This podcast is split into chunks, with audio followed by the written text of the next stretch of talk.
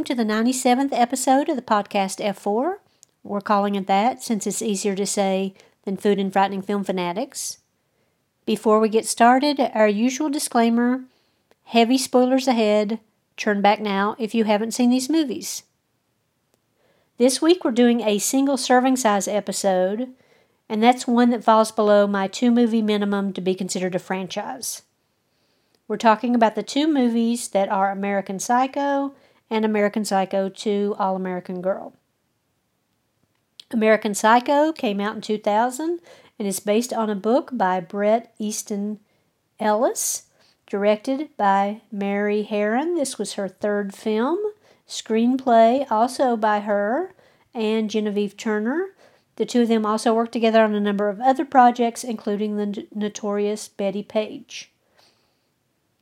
The film was produced by Edward R. Pressman, Chris Hanley, and Christian Halsey Solomon, starring Christian Bale in the lead role, William Dafoe, Jared Leto, Josh Lucas, Samantha Mathis, a few other people, Chloe Sevigny, Justin Theroux, Genevieve Turner, and Reese Witherspoon.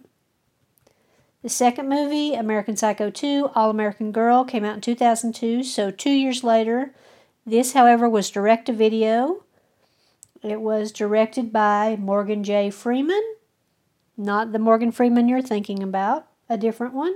Screenplay by Alex Sanger and Karen Craig, based on characters again by Bret Easton Ellis, produced by Ernie. Uh, Babarash, B A B A R A S H, starring Mila Kunis in the lead role, and William Shatner, of course, Captain Kirk from the original Star Trek. Um, let's see here. Where to find these movies? These movies are not exactly the easiest to find. They're not on many of the usual streaming services for free, so they're not on Netflix, Hulu, Shudder, Tubi. It will cost you four dollars each on Amazon Prime, YouTube, or Google Play to watch these movies. Rotten Tomatoes. The first American Psychos, critics gave it a 69%, audiences gave it an 85%, which is pretty high. American Psycho 2, critics gave it a 0, audiences gave it an 18%, so very bad. The plot, um, I'll read you the brief IMDb synopsis. Or no, not IMDb. That's what I usually do, but this time I'm going to do the Rotten Tomato synopsis and then just talk about the plot a little bit. So the first movie, Rotten Tomatoes says, in New York City in 1987, a ham- handsome young urban professional, Patrick Bateman, played by Christian Bale, lives a second life as a gruesome serial killer by night. The cast is let's see, the cast is filled by the detective William Dafoe, the fiance Reese Witherspoon, the mistress Samantha Mathis, the co-worker Jared Leto, and the secretary Chloe Sevigny. This is a biting wry comedy examining the elements that make a man a monster. So we'll get into some of the specifics later. Um, but basically, I hadn't seen this movie in a while, so there were certain things that I had forgotten, such as the number of famous people that were actually in it, including Reese Witherspoon. Um, Patrick Bateman seems to have an uh, OCD. He meticulously does things in his life. He we hear meticulous uh, playback of his morning routine and his discussion of music um, things like that. He's not really a very likable character. So um, I think this movie is really about the excesses of the 1980s. And in the end, we're really not sure if. Well, let's just say the ending is still up to debate for everyone because in the end, we don't know if Patrick Bateman actually killed anyone or if it was all in his head. And there are certain clues that point to that, such as his shootout with the police and then the car exploding. And, you know, uh, that was not very realistic. No one finding the bodies. So we don't know if it's all in his head or not. Another theory is that perhaps when he called his lawyer to confess, at the end the lawyer went and cleaned everything up for him, or Bateman's uh, father apparently runs the company where he works, or if his father found out and cleaned up everything to protect Bateman. So, um, let's see. And this also applies to, to Paul Allen's apartment where he kept a bunch of the bodies. American Psycho 2, Rotten Tomatoes says Rachel, played by Mila Kunis, is a criminology student hoping to land a position as a teacher's assistant for Professor Robert Starkman, William Shatner. She's sure the position will pave the way to an FBI career, and she's willing to do anything to obtain it, including killing her classmates.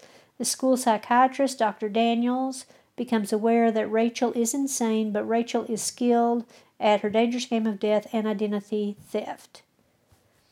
This movie is really a sequel in name only. We'll talk about this a little bit more later, but how they tied this into the original movie was creating the first scene, which has a little girl who's tied up, and then her babysitter is also tied up and she's being attacked by a serial killer. Um, and that serial killer is supposed to be Patrick Bateman. Of course, we never see his face because Christian Bale didn't want to do this movie, I'm sure. And somehow the little girl ends up untying herself, stabs the guy in the back, kills him, and gets away. So that's how it's tied into this movie. I will say this woman goes to a lot of extremes for just an assistantship, which seems crazy to me. Um, I think I would consider this movie a black comedy, uh, but it has cheesy generic music all, all the time, every few minutes.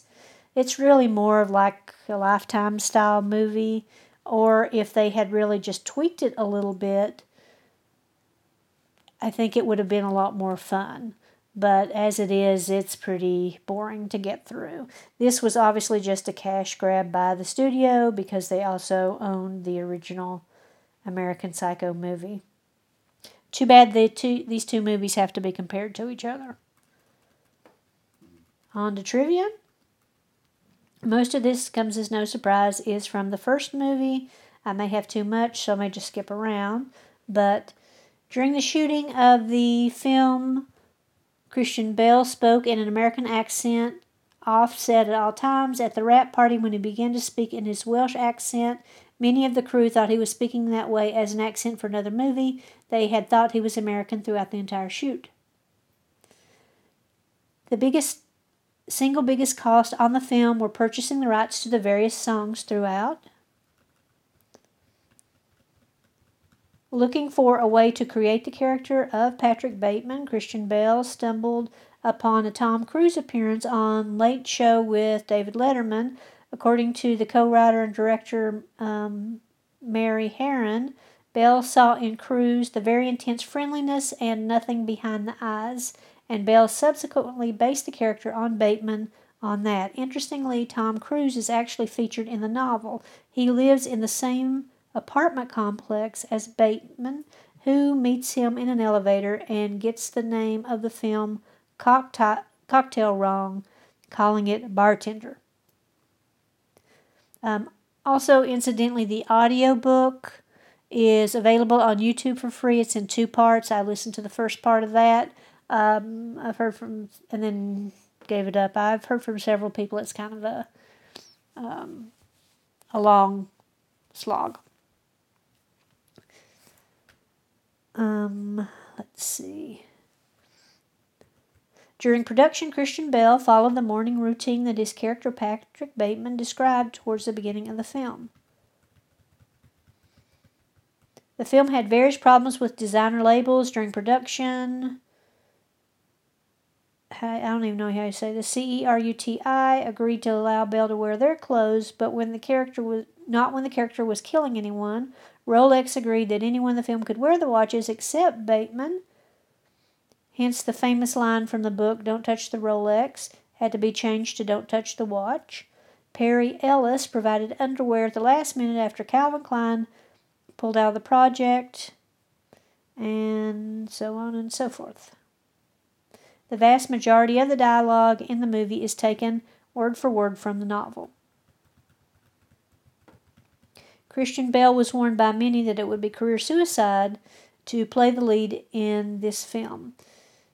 That only made him more eager to try to take the part inspired by Nicolas Cage in Vampire's Kiss 1989. Fortunately for him, the opposite turned out to be true. Bale's role in the movie was considered a breakthrough performance and enabled him to shift his career from supporting roles to leading man status in the decades to come.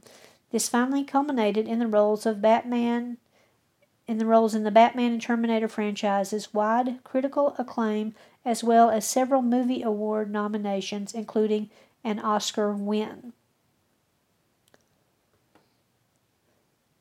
Um, To block the three way sex scene with two prostitutes, co writer and director Mary Harron and Christian Bale watched X rated tapes. In her commentary, Harron suggested Bale make stick figure drawings of the positions he thought would work best. In the DVD commentary, Mary Harron said that during the first shower scene with Patrick Bateman, all of the women on set gathered around to watch Christian Bale wash himself. During the big chainsaw scene, Bale was happily would happily hang out between takes wearing nothing but a sock over his penis and some tennis shoes. So you probably remember that scene where he's naked and has a chainsaw and chases a woman through the apartment building and down the stairwell.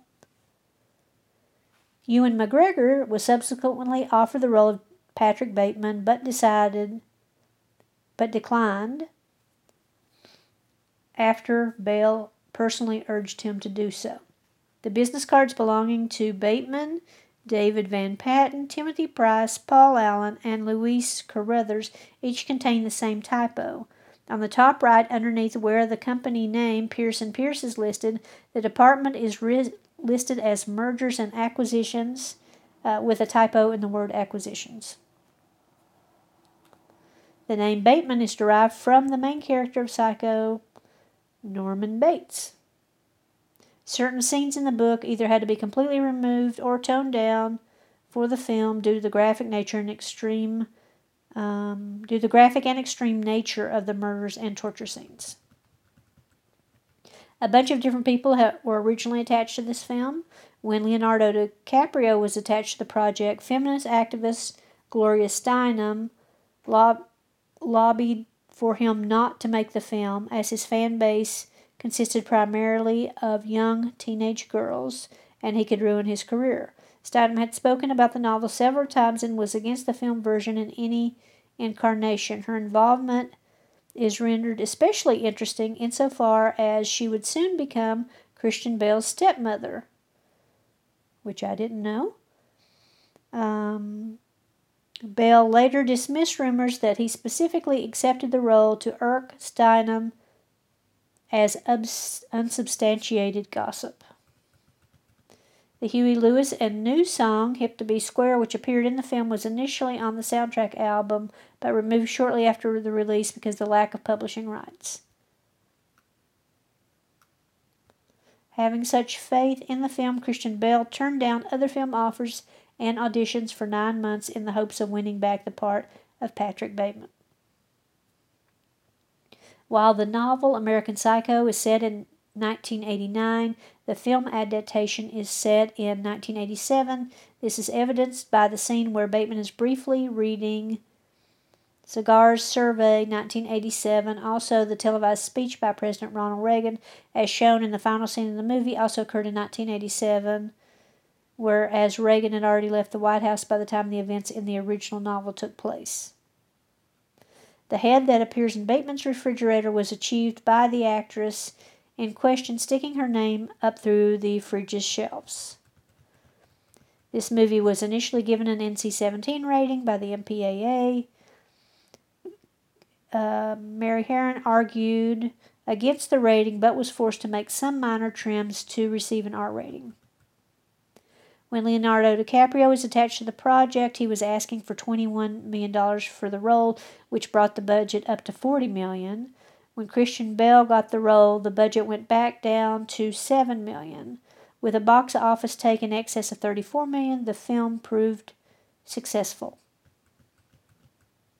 For William Dafoe's scenes, Mary Harron restricted him, instructed him to play each one in three different styles. One in which he is suspicious of Patrick Bateman, two as if he had no clue as to Bateman's guilt, and three as if he was undecided.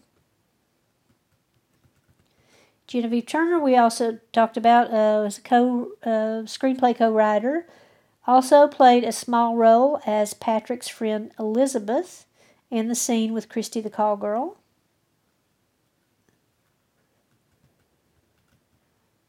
Um, at one point, Bret Easton Ellis was set to write the script for director Stuart Gordon, with Johnny Depp starring as Patrick Bateman. That would have been interesting. Gordon wanted to do the film in black and white and stick as close to the book as possible, meaning a guaranteed X rating. After the project fell through, David Cronenberg replaced Gordon with Brad Pitt set to star. The project also that project also failed to get off the ground. Whitney Houston refused to allow any of her songs to be used in the film.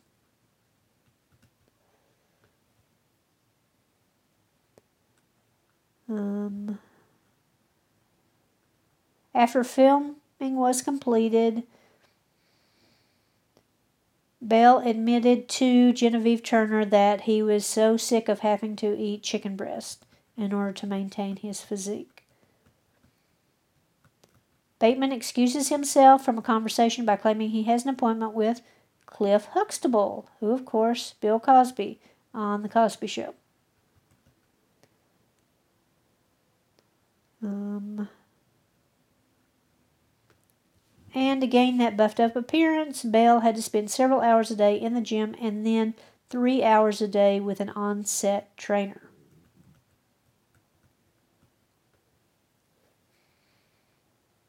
Uh, Bale extensively studied the American Psycho novel and the character of Bateman in order to get the feel for the character right he also distanced himself from the others while on set in order to create a mysterious, unsettling vibe for Bateman. This is the first film in which Christian Bale starts his run on different physiques and body transformations. Others include Reign of Fire, The Machinist, Batman Begins, Rescue Dawn, The Dark Knight, The Fighter, The Dark Knight Rises, American Hustle, Vice, and Ford versus Ferrari. In the business card scene where Paul Allen mistakes Bateman for being Marcus Halberstram, all three of them wear the same glasses. Um, this interesting part of the movie too is that nobody seems to recognize each other for whatever reason. I'm not sure what that's about. Uh, author Bret Easton Ellis apparently based the character of Bateman on his own father, so that doesn't sound too good for their relationship.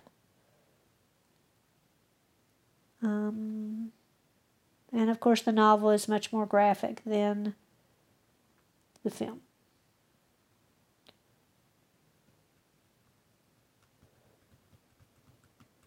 Although Bateman is extremely wealthy, we never actually see him do any work. In fact, none of his colleagues are seen doing any work. Reese Witherspoon was three months pregnant when she made this film. Um, and we already said Christian Bale used Nicolas Cage's performance in Vampire Kiss as an inspiration for Bateman.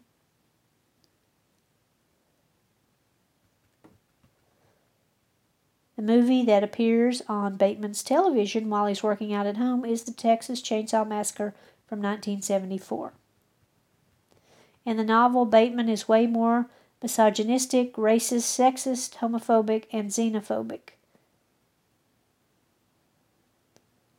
These characteristics were overall heavily toned down in the film in order to make the character more tolerable, even though some of those characteristics were still subtly present.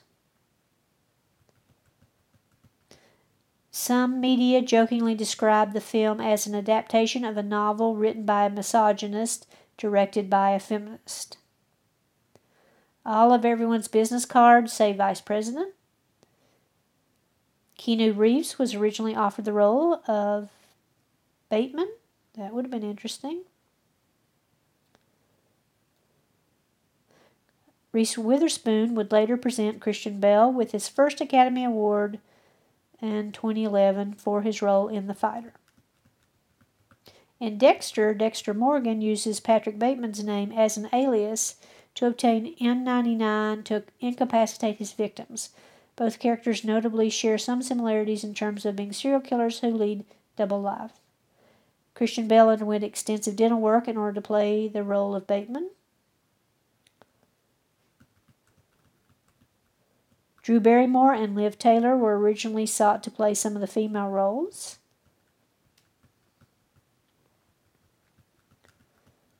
Um, shortly before shooting commenced in Toronto, lobbying began by Canadian Canadians concerned about violence in entertainment, and they were protesting the government's um, funding of this movie.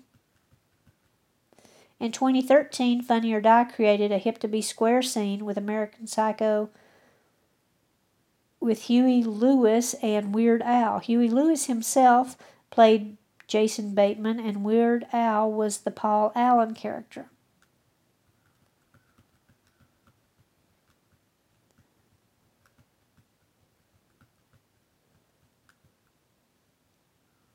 The cast and crew viewed Mario Bava's Hatchet for the Honeymoon prior to filming for inspiration. One of the film's producers, Christian Halsey Solomon, is the son of Brett Halsey, who appeared as the lead of Bava's films Roy Colt and Win- Winchester Jack and Four Times That Night.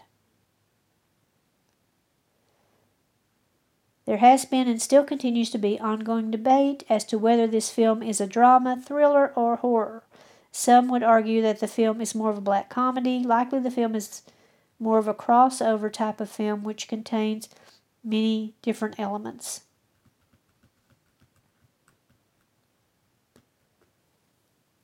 During the famous business card scene, every card listed, as we said, says Vice President. Since none of these Vice Presidents is ever shown to do any work, this may be a callback to the famous Greed is Good speech in Wall Street, where Gordon Gekko Michael Douglas, points out that the company he's taken over has 33 vice presidents and he can't figure out what any of them do.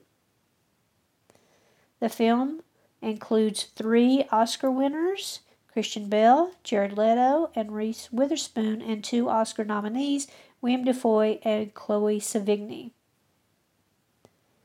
In the novel, Bateman's most common weapons include an axe, nail gun, chainsaw, mace, acid, knives, and guns.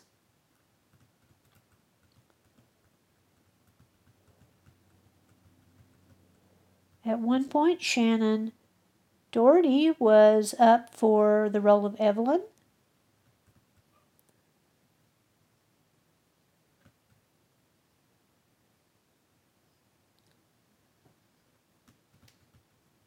The film Memento uses the song Something in the Air by David Bowie during the end credits. Christian Bale worked with Memento director Christopher Nolan in the Dark Knight trilogy and The Prestige.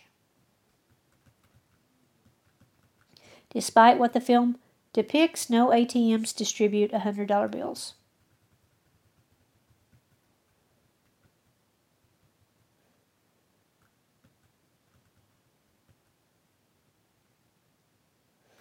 I'm just skipping some stuff that I don't think is very interesting.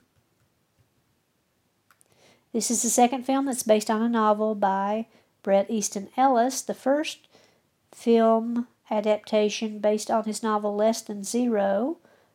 Following this film, the third film adaptation was based on The Rules of Attraction. Ironically, even though the film is the second film adaptation based on his novel, the novel is based on it's actually the third novel. Uh, I don't know what any of that means. Who cares? Christian Bale, Jared Leto, and William Dafoe all played superhero characters later in their careers. Bale played Batman, of course, in the Dark Knight trilogy. Leto played Joker in Suicide Squad and Zack Snyder's Justice League, and Dafoe played Green Goblin in Spider Man. Justin Theroux and Bill Sage both portrayed the love interest of Carrie Bradshaw in Sex and the City.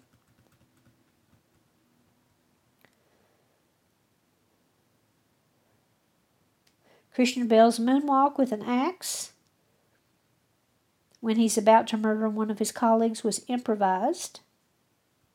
His frenzied confession to his lawyer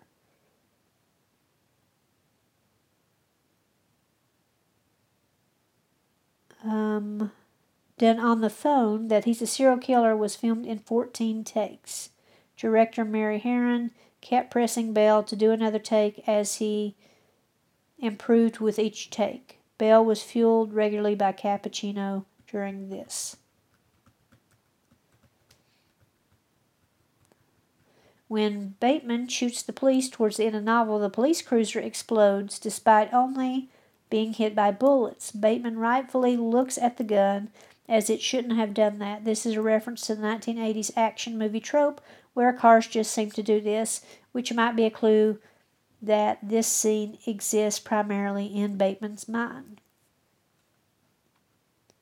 The events that Bateman mentions in the phone message to his lawyer are events that transpired in the book and not the film.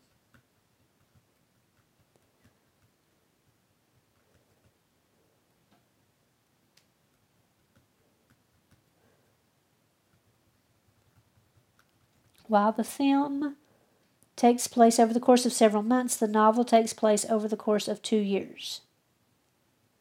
In the film, Bateman's apartment is clean and polished. In the novel, his apartment gradually becomes filthy and messy due to the various body parts and organs of some of his victims, as well as a lot of spilled blood. This is one of the main reasons why he frequently uses Paul Owens, named Paul Allen in the film Apartment, to continue to bring home more victims. Christian Bale spends 40% of the film either shirtless, in his underwear, or nude. Louise Louise Carruthers, Jean, and the kitten are the only characters that unknowingly escaped Bateman's attempted murderous attacks. Bateman's Welsh accent can briefly be heard during the scene where he confesses his murders on the phone to his lawyer. The body count here surprisingly not higher. It's 12, but it's implied to possibly be up to 50 or more. When Patrick confesses to the murders over the phone, one of the people he mentions murdering was his ex girl Bethany, he ex girlfriend Bethany. He said that he killed her with a nail gun. In the book, among other torture methods inflicted on her, Bethany is graphically, brutally mutilated by a nail gun before she eventually dies from her injuries, specifically when Patrick uses a saw to cut off one of her arms. Even though there is are several implications in the film, in the novel Patrick Bateman was portrayed as cannibalistic. Even though the film barely mentions it, in the novel there are quite a few discussions about the AIDS virus.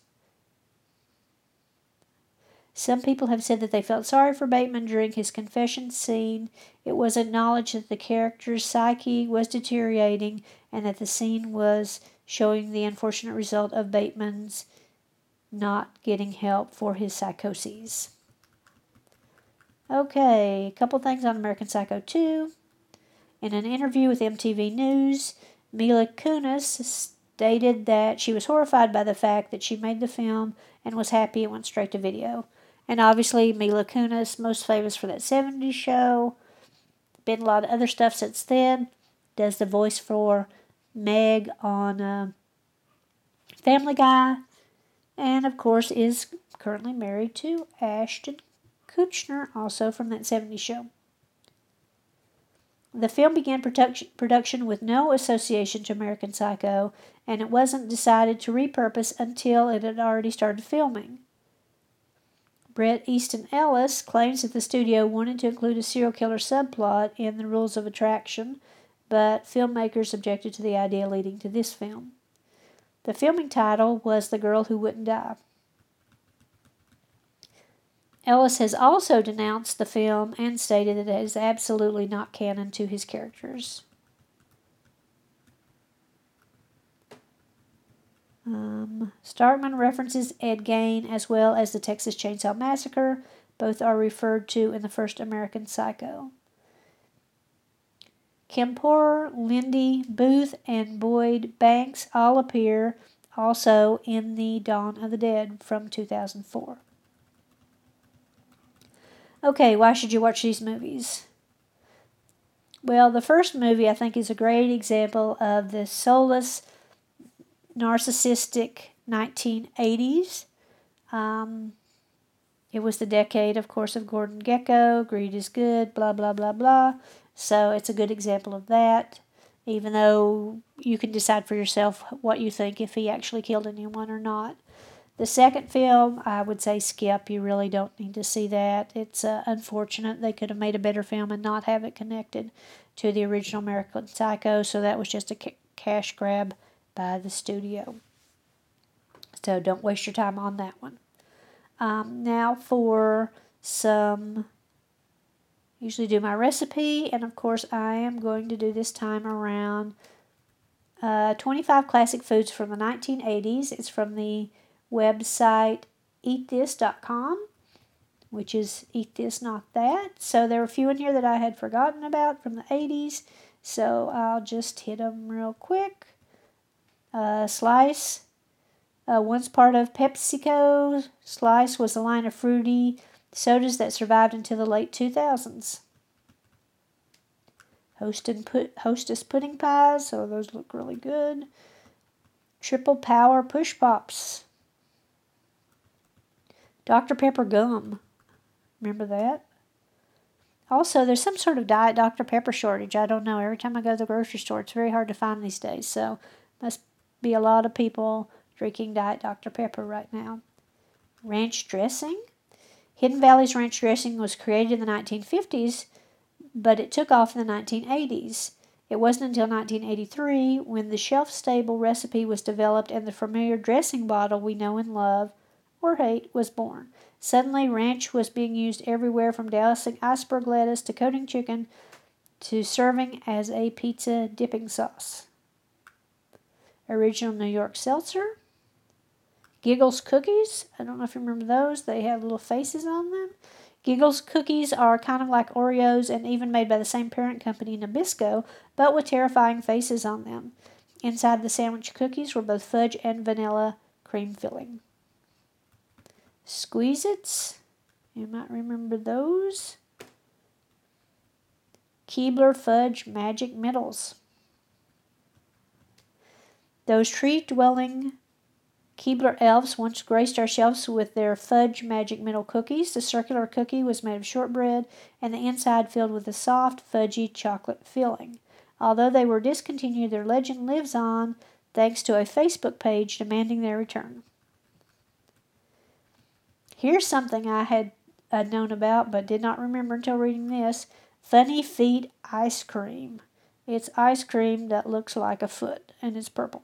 If you want proof that the 80s was weird, look no farther than the British Funny Feet ice cream. The composition was strange strawberry flavored ice cream in the shape of a foot stuck on a popsicle stick, but the ice cream was delightful. They disappeared in the 1990s but made a comeback in 2013. Smurf Berry Crunch cereal from Post. Fat Frog ice cream. I don't remember that one. Oh, probably because hailing from Ireland, Fat Frog ice cream was another frozen treat of the time. It was shaped like a frog and had gumball eyes. I do remember this one. Dixie Snack Crackers. Chicken flavored crackers for when you want chicken without any of the protein. They were even shaped like drumsticks. Care Bear waffles. Pepperidge Farm Star Wars cookies, Dutch apple Pop Tarts. I remember these. Um, You can still find Pop Tarts in myriads of flavors at the grocery shelves, but you won't find Dutch Apple. The flavor was launched in the 70s, but one of the official Pop Tart flavors of the 1984 U.S. Olympic team. Uh, famous Amos cookies.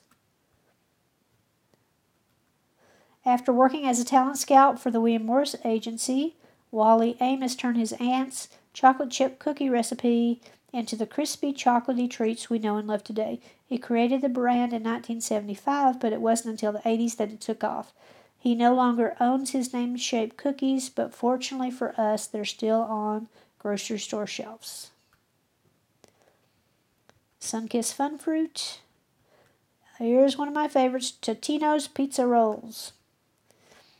Jeno's pizza rolls were developed in the late 1960s, but in the 1980s, the brand was sold to Pillsbury. It was rebranded as Totino Pizza Rolls, which is the brand we all know and love today. Got some of those in the freezer right now. Burger King French Toast Sticks. Until the mid 80s, Burger King breakfast menu was almost the same as McDonald's, and the company revamped it by adding French toast sticks, a tasty treat that was easy to eat on the go. And if you want to get nostalgic, check out the 19 old Happy Meal toys that bring you back to your childhood. There's a link there. Dairy Queen Blizzards.